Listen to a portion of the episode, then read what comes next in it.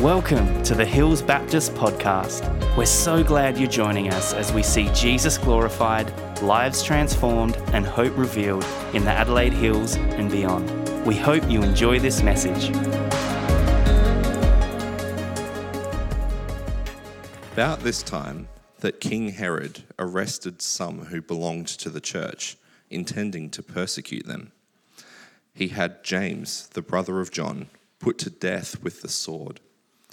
When he saw that this pleased the Jews, he proceeded to seize Peter also. This happened during the Feast of Unleavened Bread. After arresting him, he put him in prison, handing him over to be guarded by four squads of four soldiers each. Herod intended to bring him out for public trial after the Passover.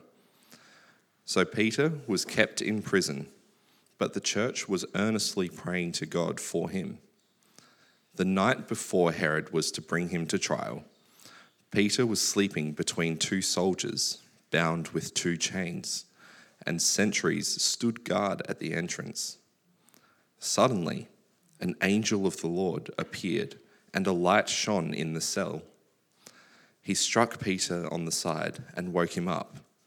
Quick, get up, he said and the chains fell off Peter's wrists. Then the angel said to him, Put on your clothes and sandals. And Peter did so. Wrap your cloak around you and follow me, the angel told him. Peter followed him out of the prison, but he had no idea that what the angel was doing was really happening. He thought he was seeing a vision. They passed the first and second guards and came to the iron gate leading to the city. It opened for them by itself, and they went through it. When they had walked the length of one street, suddenly the angel left him. Then Peter came to himself and said, Now I know without a doubt that the Lord has sent his angel and rescued me from Herod's clutches and from everything the Jewish people were anticipating. Yeah, it's good to be back unexpectedly. Um, for those who don't know me, my name is Trent. Uh, I'm uh, one of the pastors here at Hills Baptist. Um, and yeah, there's a challenging situation this morning. Um, from a staff situation, obviously, uh, Leona is a, uh, one of our full time pastors, and um, her father suddenly passing away yesterday um, is just an indication, I guess, of mortality and the, the facts of this life. Um, but thankfully, um, her dad was, a, was dedicated to a life with Jesus. And so he hasn't uh, gone into, uh, uh, into anything which we fear, but instead has walked into eternity. Such is the promise of the Lord, that we will walk with him in eternity. And so, as of that, Dave is preaching at Verdun this morning and looking after the family before they leave um, as he should. um, and so, us as a leadership, we're just really trying to protect and honour and care for our staff team. Um, and so, I'm coming along this morning. Um, yeah, so Leona will be away for four weeks. She's gone to Germany, she's flying out. Um, and so, we'll be adjusting and shifting some things in that stead. Um, also, over at Aldgate, Lauren, um, who's been their kids ministry person, has just finished up. And so, you know, that's a, a significant move in, in, our, in our church family. Um, there is lots going on. Um, so this morning, I'm not going to be doing a whole, like, Dave 45 minute sermon. Uh, definitely not doing that on, on one day's preparation. Uh, I'm going to be doing more of a homily, and I'm going to be asking us, as I think is appropriate from the text, it's to be led into prayer, uh, particularly with the surrounding situations. So, with that, let me pray. Lord, we come here this morning acknowledging our weakness, my weakness, Lord, that you are God and we are not. And we pray, Lord, that your Holy Spirit, that you will be moving amongst us, that my words, whatever has come together, Lord, that will become your words to us, that I would get out the way and that your word would shine into our hearts. Amen. Amen. Let me, let me start you off with a story. When I was 13, 14, my dad, um, who uh, was a principal, um, had long service leave. He, he, worked there for a long time and he went on sabbatical. And because I'm the youngest kid, I was lucky enough to go with him, um, and to the jealousy of my sisters. Um, and so I went uh, on, on, basically a world tour. We went to Egypt, we went to Israel, which was amazing, whole different story. We also went to Canada, went to Vancouver for, yeah, I mean, I love Canada. I'm wearing uh, Toronto Raptors this morning. Um, and as part of that, we spent, uh, we spent, my, my parents spent uh, time in, in the university there studying.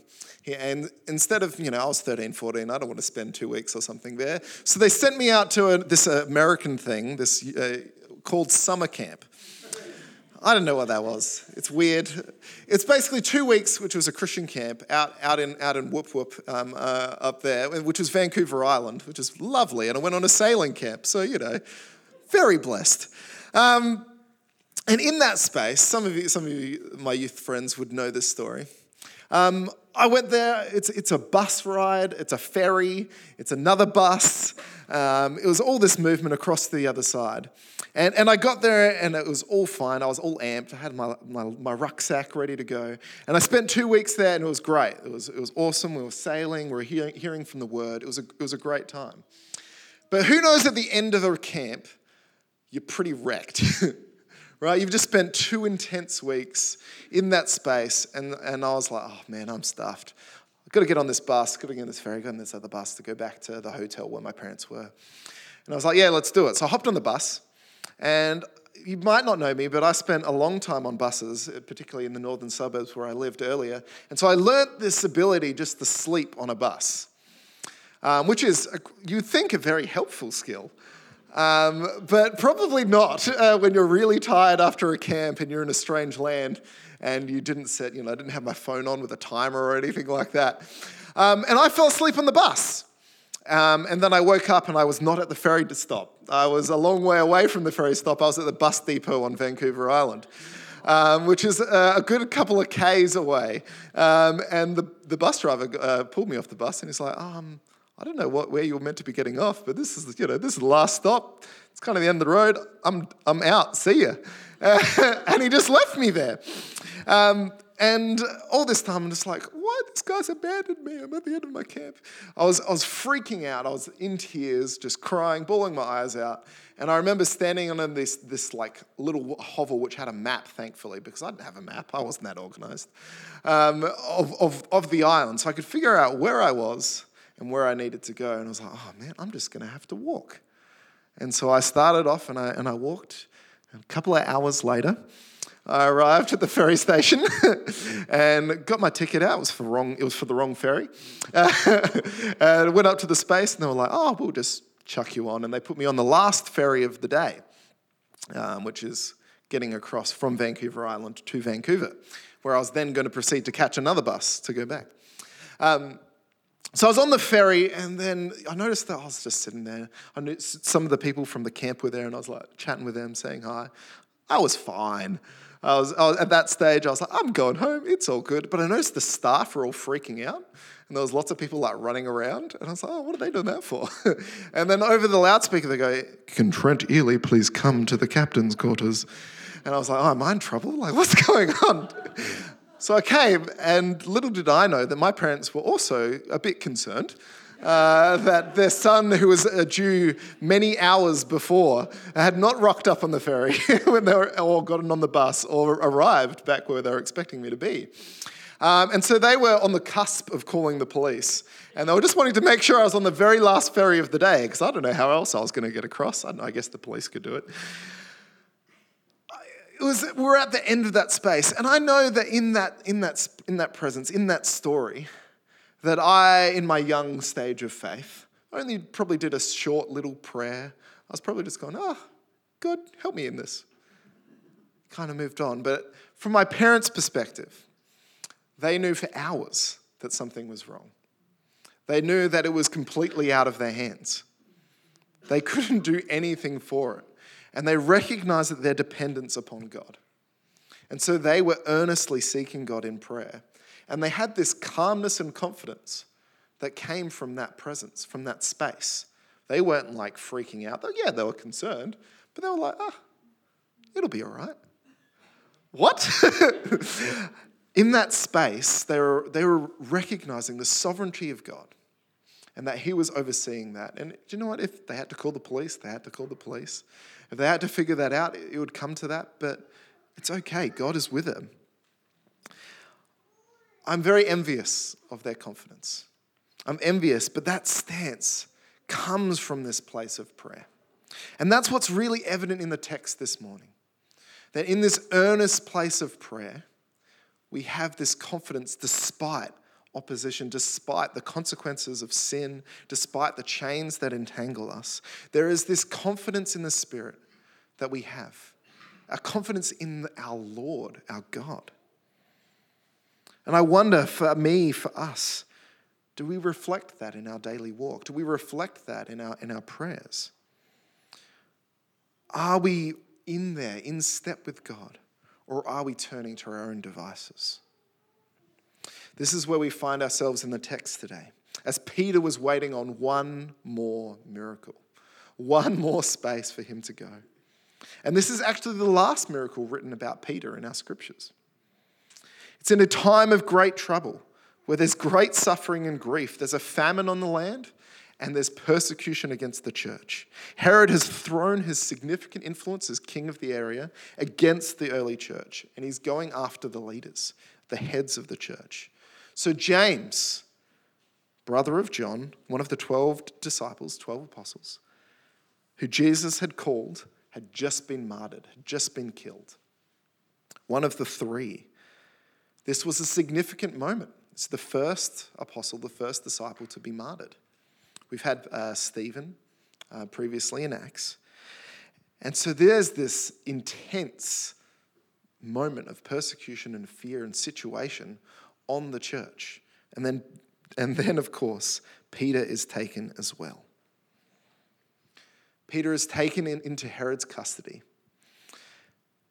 and he's chained.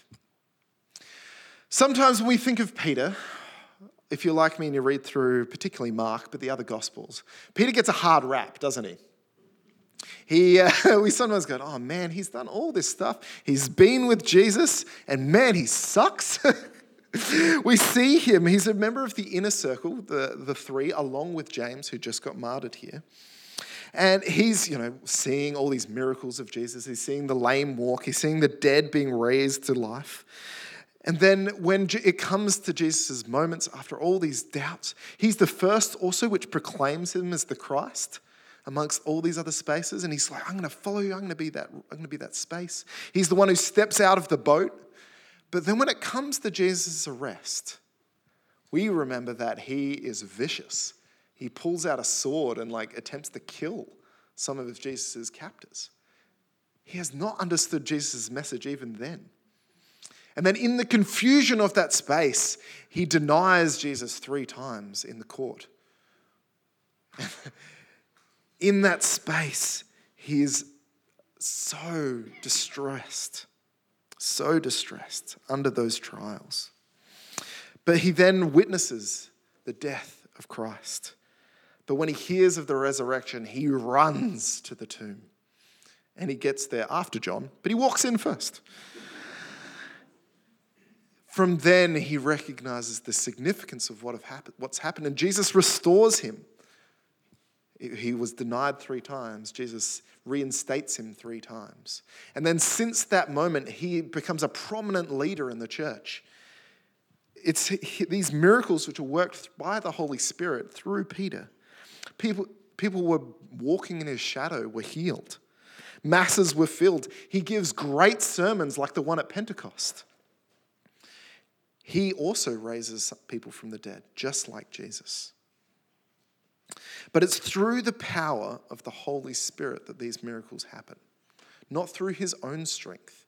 He recognizes that it's not through him, but it's through God. And so when we meet Peter in these spaces, he's no longer the one who has all these doubts, who, who's negative in this space, who's not following the way of Jesus. No, he's committed. He understands and he's walking in that light.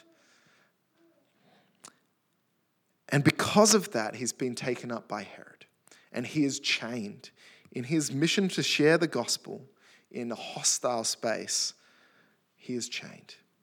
And not just as a religious person, but as almost a revolutionary. The, the, the guards which are placed on him are intense, right? So four times four times uh, is you know 24. There's lots of them there, and they're always like around him. He's chained between. Oh yeah, my math wasn't right. Shush. Go back to the text. That's what's there. Uh, and he's chained between two uh, officers at the, at the whole time. He's stripped of his clothes. Like he's in a really secure space, and so that they didn't defy Passover, that he's kept there for a couple of days. He's alone, he's isolated.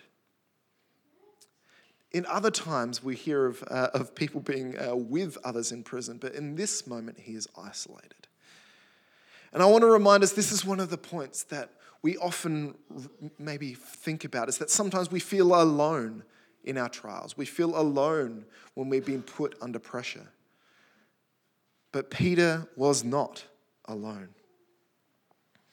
As we have in verse 5, as Peter was kept in prison, the church was earnestly praying to God for him. We are not alone. We have our church, our body, and of course, more importantly, we have the Holy Spirit. We have Jesus, the whole triune nature of God, there for us. The, the, the, the scene is set. We have Peter who feels maybe alone, persecuted in that space. Herod intending to kill him, and the church praying in a house. I wonder for us, is that a similar situation? From either side. Do we sometimes feel alone in our own struggles? Do we feel like no one understands? Do we feel like, oh, do you know what? No one just gets it. No one understands what I'm going through ah, this battle, it's just for me. It's my personal thing. I'm going to keep it hidden. This is my secret sin. I'm going to tuck that away. Or no one needs to know what these people are doing against me.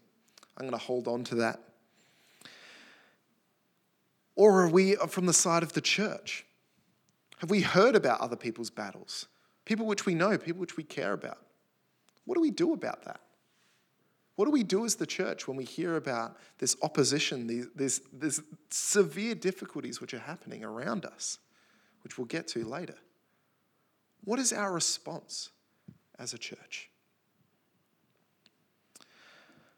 My hope would be that in both situations, we would turn to God in prayer, we would open ourselves up to the body of Christ, and we would unite together with what binds us, the Holy Spirit that is within each of us if we've called Jesus our Lord and Savior.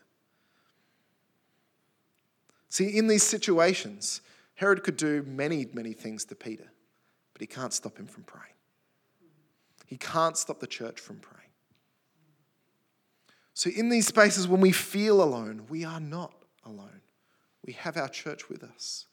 And when you see, as the church, people suffering, they are not alone. They have you. You there to intercede for them. And that is our great hope, is that in that space we are not alone. The sin that entangles us, that we heard before, the chains which hold us down, the difficulties of this world, the evil that's in this space, is not what God has intended. God is intended and has made and forged a path for his victory. God, through Jesus on the cross, has won the battle. And we live in light of that. He has won. We have victory, and it's coming. Even though sometimes it's not quite there. We need to remember the hope that we have in Jesus. And in this case, God comes through for Peter in this miraculous way, which doesn't really make sense. it's, it's a crazy space for Peter. It's not logical. God leads him. And in that space, Peter is obedient and leads him out. But he only leads him to the gate. Peter still has to make a decision and walk through the door. We need to walk by faith and not by our own power and learn in, in that space.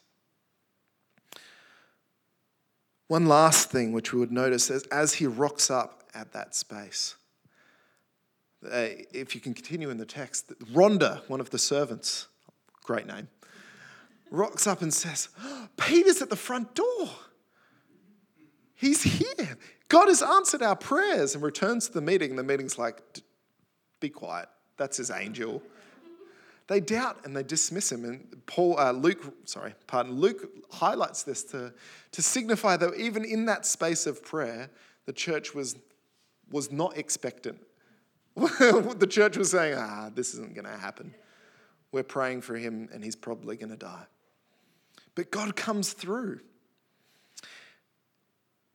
In that space, we see James, Jacob, the brother of Jesus mentioned, who takes up leadership of the Jerusalem church. And also John Mark, the one who wrote, writes Mark. This is the John Mark who then goes with Peter on his missional journeys. This is the launching point, this space here, for what is to come. In Acts 15 and other places throughout our scripture, which we see, there was a, the reason why God came through in his crazy plan was that things needed to move in God's will. In his sovereignty, he had, uh, he had sight of what was happening. But that brings us to the harsh reality of why Peter and not James. And we don't have easy answers. Why are some saved and not others? And I don't have answers this morning in, in, a way which solves everything up and wraps it in a, in a tight bow. This world is still broken. There's still sin in this world, and the outworkings of that are evil and destruction and death on humanity and this world. That is unfortunately our reality. But God is breaking through, and eventually in new creation, we know that God will have the victory and there'll be no more tears and we will be with Him in eternity. We know that that is our destiny, that is where we are headed. And so we, we can walk with confidence. We can enter with prayer with confidence because we know where we're going. This is why Paul says to live is, to, is for Christ, and to die is to be with God. That is the reality of the life of Christ. That we walk through this space acknowledging the sin and the difficulty and the suffering, the pain that is all around us, but walking in the light of the Holy Spirit in Jesus, interceding for those around us, walking in the faith, serving those, calling them to Jesus, because we know that in the end, we will be walking with Him in eternity. So we are not alone. The church should be praying, but God is with us. And we need to trust in His sovereignty and in His plan. This is one of those battles of Christianity, of free will versus God's sovereignty. This is a great space for us as the Baptist church. We believe in both of those things at the same time, and sometimes that just doesn't make sense. And that's okay in that mystery is where we walk. So that leaves us this morning. And there's been lots of stuff happening around us, hasn't there? We think of not just Leona, but the own, our own battles and sufferings here in this church with us right now. We think of Steve. We think of Sarah. We think of many others which we know of. I don't want to go through an entire list, but I think of Rosemary, which had surgery on her shoulder, and the great things that, uh, that God has done in your life. I think of the witness and the testimony of what God has done through, through many of my friends here. I think of the challenges which face others in our community which aren't with us here this morning and the battles which they have. I want to say to us this morning we are not alone. They are not alone. They have the Holy Spirit. You have the Holy Spirit. And we need to turn to God in prayer. Intercessionary prayer is not something that we often do. Sometimes our prayer meetings are maybe less attended than our other spaces. But that's what we're going to do this morning.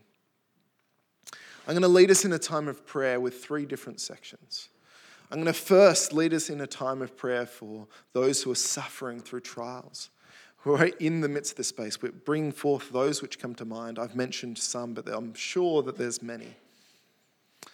Then I'm going to lead us in a, in a time of prayer uh, for our church as a whole.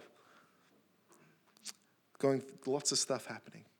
And then I'm going to lead us in a time of prayer of thanks for what God has done, and more importantly, God, what God will do.